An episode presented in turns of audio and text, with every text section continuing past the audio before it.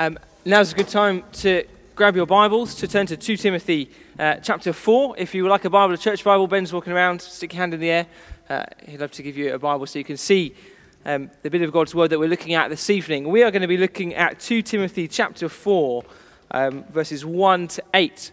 Uh, but just as you're flicking that up, we're, we're, going to come to that reading in just a minute because uh, before we get to it, I just want to uh, spend a, a, minute or so thinking about a question that's come my way over the last five or so weeks as we've been looking at this letter. A few people have asked me this. Um, and the question is this How does all of this, uh, this letter to Timothy, uh, how does it apply to someone who isn't a church leader? Uh, we've seen, haven't we, from the beginning, that, that Paul, the Apostle Paul, is writing a letter to Timothy, uh, the leader of the church in Ephesus. And so, as we've kind of worked our way through, much of what uh, Paul has been saying uh, has been to someone uh, or applies to someone who is in a similar position to Timothy uh, church leaders, pastors, people like me, I guess. And so, the obvious question as we read a, a letter like this is what about everybody else? What does it mean for the majority of us who are not church leaders? Uh, we've already heard um, this evening, uh, Gareth read from chapter 3 all scripture is God breathed. It's useful uh, for teaching, correcting, rebuking, training in righteousness. It's useful. But how is this bit of scripture useful for me if I'm not a church leader? Uh, that's the question that's, that's come up, that's come my way. And uh, as one person I read uh, recently put it, maybe a helpful way to think about it is to think yourself or imagine yourself back to World War II. And ask yourself the question um, how do you defeat the Nazis? How do you beat the Nazis? In real, show my limited history knowledge, in real simple terms, you beat the Nazis by holding the English Channel, by supplying the French resistance, and by getting ready for D Day. That was the strategy. That's, that was how to win the war. But just because you're not Winston Churchill or some sort of army general Obviously, that didn't mean that you're not involved. It didn't mean you had no part to play, that there was no application for you from that plan. You might not have even been in the army. Uh, you, but that doesn't mean there was nothing for you to do. Uh, maybe you were working in a factory building Spitfires. Maybe you were in your garden uh, digging for victory. You don't have to be Churchill to be part of the war effort. And the point of that picture, the point of that illustration was not to say that, that pastors are like prime ministers in the church. No, the point is that the task, the, the mission of guarding the gospel, that big mission that we've been thinking about, is a mission in which everybody has a part to play. And so, whilst this is a letter written to a church leader, and so much of the application is primarily for those who lead the church in that fight it doesn't mean there's nothing for the rest of us to do. And we've seen that already, haven't we? Think back if you were here last week. Uh, we were in chapter 3, and Paul told Timothy that in order to be a good soldier of Christ Jesus, in order to guard the gospel, uh, to protect it from false teachers, it was crucial that his life and his teaching matched. It really mattered that for him as a leader, people could see that he not only talked the talk, but that he also walked the walk.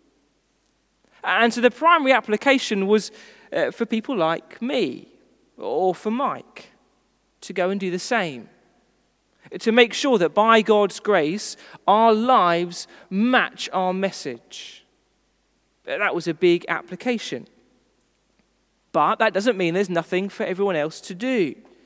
As someone really helpfully pointed out to me after the sermon, uh, leaders need the church's help in this. We need your help in this. It is your job to hold your leaders to account, to gently and patiently point out when our lives don't match our teaching, or when those sinful characteristics that we saw back at the start of chapter Three, selfishness, greed, pride, those sorts of things, when they begin to creep into the lives of your leaders. In other words, part of mission guard the gospel is to protect your leaders, or to pray for them, and on occasion to speak to them in order to help them as they lead in this fight. And so, can you see that everybody has a part to play? Whoever you are, whatever your role in the life of the church, everyone has a part to play in this mission of guarding the gospel. And we're going to see that as we're about to see. Uh, that is true when it comes to one of the main tasks of the church leader the task of preaching the word. And that brings us to chapter 4. So turn there uh, to chapter 4, verse 1, and we're going to read this bit of God's word together. Paul carries on. He's just been talking about the importance of God's word, uh, and he says in chapter 4, verse 1 In the presence of God and of Christ Jesus, who will judge the living and the dead, and in view of his appearing and his kingdom, I give you this charge preach the word. Be prepared in season and out of season. Correct, rebuke, and encourage with great patience and careful instruction. For the time will come when people will not put up with sound doctrine. Instead, to suit their own desires, they will gather round them a great number of teachers to say what their itching ears want to hear. They'll turn their ears away from the truth and turn aside to myths. But you, keep your head in all situations endure hardship, do the work of an evangelist, discharge all the duties of your ministry. For I am already being poured out like a drink offering, and the time of my departure is near. I have fought the good fight, I have finished the race, I have kept the faith. Now there is in store for me the crown of righteousness, which the Lord, the righteous judge, will award me on that day. And not only to me, but also to all who have longed for his appearing. Let's pray as we come to God's word now. Our loving Heavenly Father, we thank you again that you are the God who speaks to us.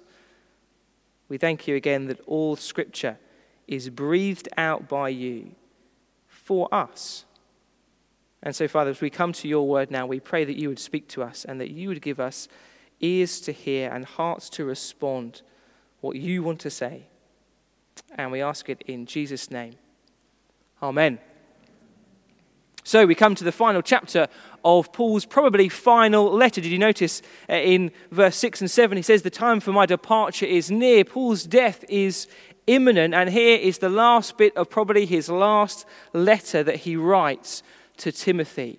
And we want to see two big things this evening, two things in those eight verses that Paul says as he kind of draws everything to a close. Uh, two things that begin to sum up what he has been saying all the way through. And the first one, as we've said a number of times, is to keep preaching. Keep preaching. This is Paul's big command to Timothy. It's there in verse 2. We'll see it again. Preach the word, Timothy. Preach the word. That's the task, that's the job as the leader of the church in Ephesus. He is to preach the word. It's the task that all leaders, all pastors are called to do to preach the word. And straight away, I wonder whether that, that actually uh, presents a little bit of a challenge to us.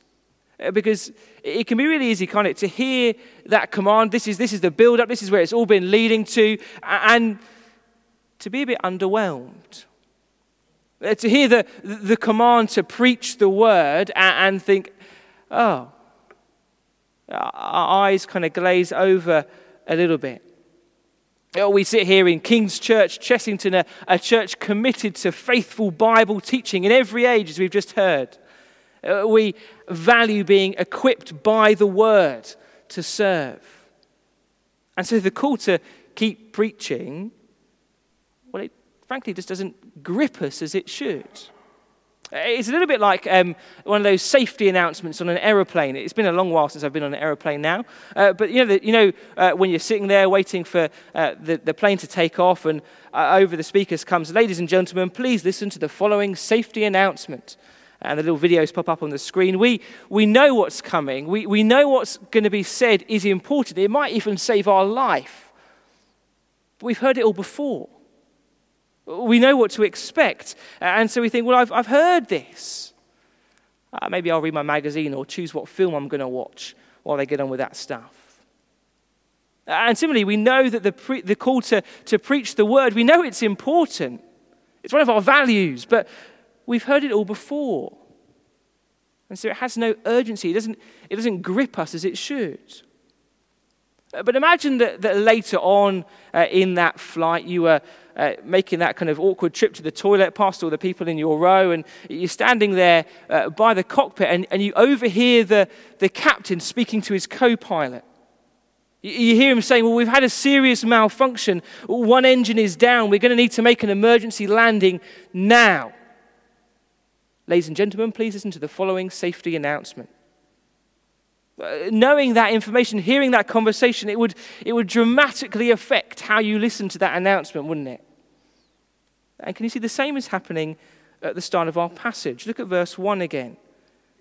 Paul says, In the presence of God, and of Christ Jesus, who will judge the living and the dead. And in view of his appearing and his kingdom, I give you this charge preach the word. Do you see what Paul says in verse 1 completely changes how we hear verse 2?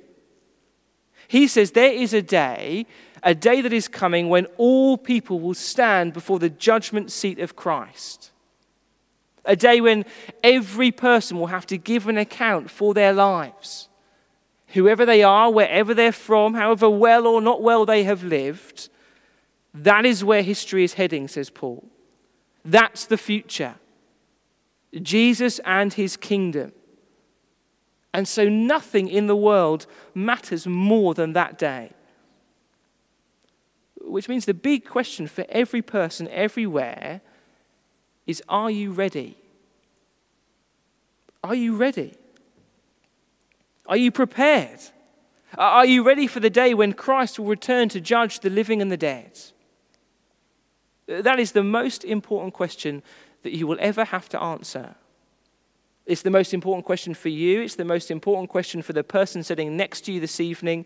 It is the most important question for your neighbors, your colleagues, your family, your friends. Are you ready? for that day. It's like you're in a plane hurtling towards the earth, and the question is, are you ready? And do you know that the, the truly amazing thing is, if you're a Christian here this evening, you know how people can be ready. We saw that last week, didn't we? Remember, Paul said back in chapter 3, verse 15, he said it's God's word, the Bible, that makes people ready, makes them wise for salvation through faith in Christ Jesus. It is the Bible that shows us that we are sinners, guilty before a holy God, hurtling towards his judgment. And it's the Bible that shows us Jesus. It shows us the one who has paid the price for our sin through his death on a cross, and so now freely offers forgiveness and life for those who put their faith in him. It's in this book, it's in here, and only in here that we can be made ready for Christ's return. And so now, can you see the urgency when Paul says, Preach the word? Keep telling people about Jesus. Keep proclaiming the gospel. Keep telling them this. Don't stop. This is what people need more than anything in the world. It is what the JFers need as they go on camp more than anything in the world. Preach the word. Uh, and so, once again, it's not, it's not only relevant, is it, for the person that stands up here? Whoever we are, whatever our role in church, if we really believe chapter 4, verse 1, if we believe that Christ will return to judge the world, then we will be utterly committed to the preaching and proclamation of God's word because that is how people are ready. Whether that's in your own conversations, as you meet in small groups or youth work, as you go on camps, as you invite your friends to church to hear the word preached, as you pray for those that preach it, all of us should be committed to the faithful preaching of God's word. Keep preaching, says Paul. Keep preaching because Christ will return to judge. And also because people won't always want to listen. Do you see that in verse 3? Uh, for the time will come when the people will not put up with sound doctrine. Instead, to suit their own desires, they will gather around them a great number of teachers to say what their itching ears want to hear. It can be easy for us, I think, to assume that, that people in church will always love to listen to God's word. Maybe that's how you think of other Christians, that they are always super eager uh, to read the Bible. That, that once we've heard the truth, we will always have this deep hunger for it, can't get enough of it. And wonderfully, that is often true. But at the same time, we know, don't we, that, that it's not always true. We're not always super excited to get up a bit early and do our quiet time uh, to read our Bible. We're not always thrilled when it comes to the bit in the service where we sit and listen for 30 minutes. We know that there's something in us that can want to press mute on God's voice. And Paul says in verse 3 that it's our, our desires Uh, we can be tempted to turn up the volume on our desires and so turn down the volume on God's voice. In fact, it's actually our desires, isn't it, that, that makes hearing God's word a bit uncomfortable at times. It's our desires, what we want for us, that, that makes us much rather want to listen to words that will affirm us than teaching that will challenge us. Paul describes it as people with itching ears in verse 3. People who, who long for teaching that tells them what they want to hear. Uh, do you see, it doesn't, it doesn't even really matter whether it's true or not, verse 4. Uh, they'll turn their ears away from truth and turn aside to myths. They'd rather listen to, to myths as long as they sound nice, says Paul. Uh, and what is true in Timothy's day obviously remains true for us. We live in a, in a time, in a world where it is incredibly easy to find people who will tell us everything we want to hear. You know as well as I do that you've only got to go online for a few minutes and you'll find someone, probably a whole community of people, who will agree with you, who affirm you in whatever it is you want to do or think. It's not hard to find people who will tell you what you want to hear. You just need to go online or uh, move around a church. And so, can you see that the temptation for Timothy, uh, the temptation for any Bible teacher, uh, the temptation to, to just change the message just, just a little bit, to not mention those things that we all know tend to put people in our culture off Uh, to pull back on some of the, the more challenging or uncomfortable applications, to just skim over those bits when we come to them. Because if you want people to like you, and everybody wants people to like them, don't they? If you want people to like you, then you'll be tempted to tell them what they want to hear, not what they need to hear. And so, again, there's there's a role for all of us in this. That is to pray for those who preach here at King's Church, Chessington. Pray because we, they are human. and this can be a real temptation. Guarding the gospel will mean praying for your preachers, praying that they stick to what God wants to say, not to what people want to hear.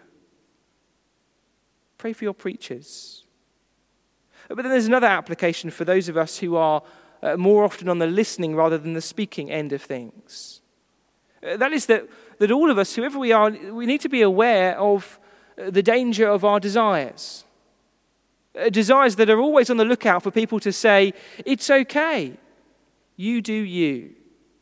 God doesn't really mind. Uh, we need to guard against our sinful desires and our itching ears. And the way that we do that is by making sure that we regularly hear and sit under the faithful preaching of God's words.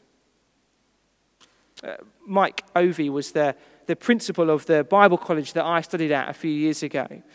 He died unexpectedly in my last year there. But I always remember one of the things that he said again and again uh, in his lectures and when he was standing up the front. He always used to say, when was the last time God's word disagreed with you? When was the last time God's word disagreed with you? It's a good question to ask, isn't it? Because it reveals uh, to me at least, who I'm really listening to. It shows whether my life, my, my words, my actions, my beliefs, my behaviors, whether those things are being shaped by, by God's word or by my own desires. When was the last time God's word disagreed with you? Well, we need to watch out for our desires. We need to be careful of our itching ears. And we need to pray pray that our pastors would keep preaching God's word even when we don't want to hear it. Timothy must keep preaching because Christ will come to judge and because people won't always want to listen. Uh, secondly, Paul says he must keep persevering. Keep persevering. Uh, perseverance has been another uh, big theme in this letter, hasn't it? Uh, remember last week, a good soldier of Jesus Christ is someone who continues, someone who keeps going, keeps going with the gospel uh, despite opposition, despite false teachers. Timothy must persevere.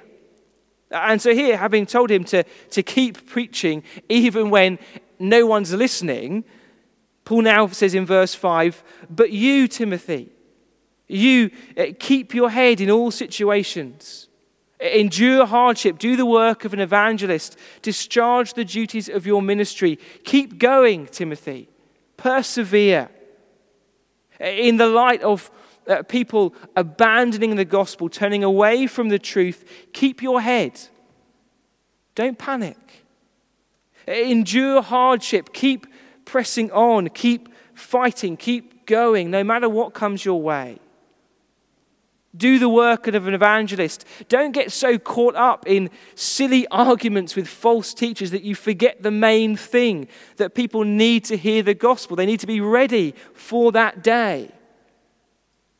Discharge all the duties of your ministry. Keep doing what you've been called to do, Timothy. Fan into flame the gift of God. Preach the word. Keep passing on the gospel. Don't give up. Persevere. And then in verse, verse 6, Paul points to himself, his, his own example, uh, to spur Timothy on. He says in verse 6 For I am already poured out, being poured out like a drink offering, and the time for my departure is near. I have fought the good fight, I have finished the race, I have kept the faith. If someone uh, calls you to some sort of big, demanding task or to make some sort of great sacrifice, it always makes a huge amount of difference to know that they have gone before you, doesn't it? And that is Paul here. As he writes to his dear son Timothy, he points to his own example. He says, I've gone before you, Timothy. He is an example to Timothy and to us, particularly when it comes to persevering for the sake of the gospel. I remember how he began the letter in chapter 1. He, he said, Timothy, everyone in the province of Asia has abandoned me. They've, they've deserted me. They've all gone. The ones who stood beside me have left. Chapter 2, he said, I've been chained like a criminal for preaching the gospel. Chapter 3, Timothy, you know all about my persecutions, my sufferings when I traveled around Asia preaching the gospel. Uh, next week, chapter 4, we're going to see Paul says he's been abandoned by everyone in his hour of need, in his trial in Rome. They left him. Uh, Paul has been opposed, he's been persecuted, he's been stoned, he's been beaten, abandoned, rejected, despised. He has suffered for the gospel. But he hasn't just suffered, has he? He's persevered. Verse 6 he has fought the good fight. Like a good soldier of Jesus Christ, he has kept fighting. He's finished the race. Uh, like the honest athlete back in chapter 2, he has competed according to the rules. He's not tried to uh, find a way around suffering because he knows that's part of the plan. And like the farmer, he has worked hard, he has poured himself out for the sake of the gospel. Despite suffering, despite opposition, despite hardship, Paul has persevered. And so he can say in verse 7 There is in store for me the crown of righteousness, which the Lord, the righteous judge, will award to me on that day, and not only to me, but also to all who have longed for his appearing. As he has done time and time again in this short letter, Paul lifts Timothy's eyes to the future. He reminds him of that pattern that we keep seeing suffering now, glory later. Because as Paul has suffered, he, as he has been uh, poured out for the gospel, he has kept going because he knows that that is not the end of the story. Uh, just as he began in this chapter, in chapter 4, verse 1, he says, Christ will return to judge. He knows the future.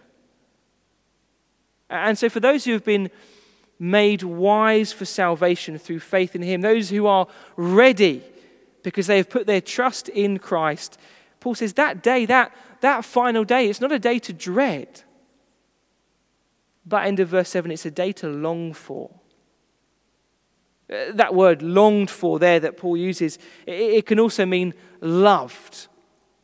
And it's not hard to see the connection, is it? Those who truly love Jesus will be those that long for, that love his return.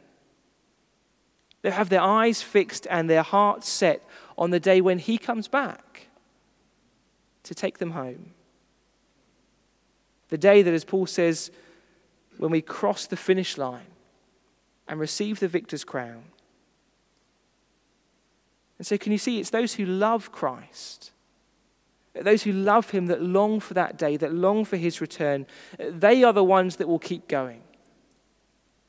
Like Paul, they will run the race to the very end. And so, as we close, we need to pray, don't we? We need to pray that this would be us. We need to pray that, that as God's word is preached, our minds and hearts would be filled with love for Christ. That is what it's about. That we would long to see him, long to, to meet our Savior face to face. That, that is what we would long for. And until that day, well, we need to pray that we would keep persevering that by His grace and in His strength, we would keep going until our race is over or until He returns. Let's pray, shall we?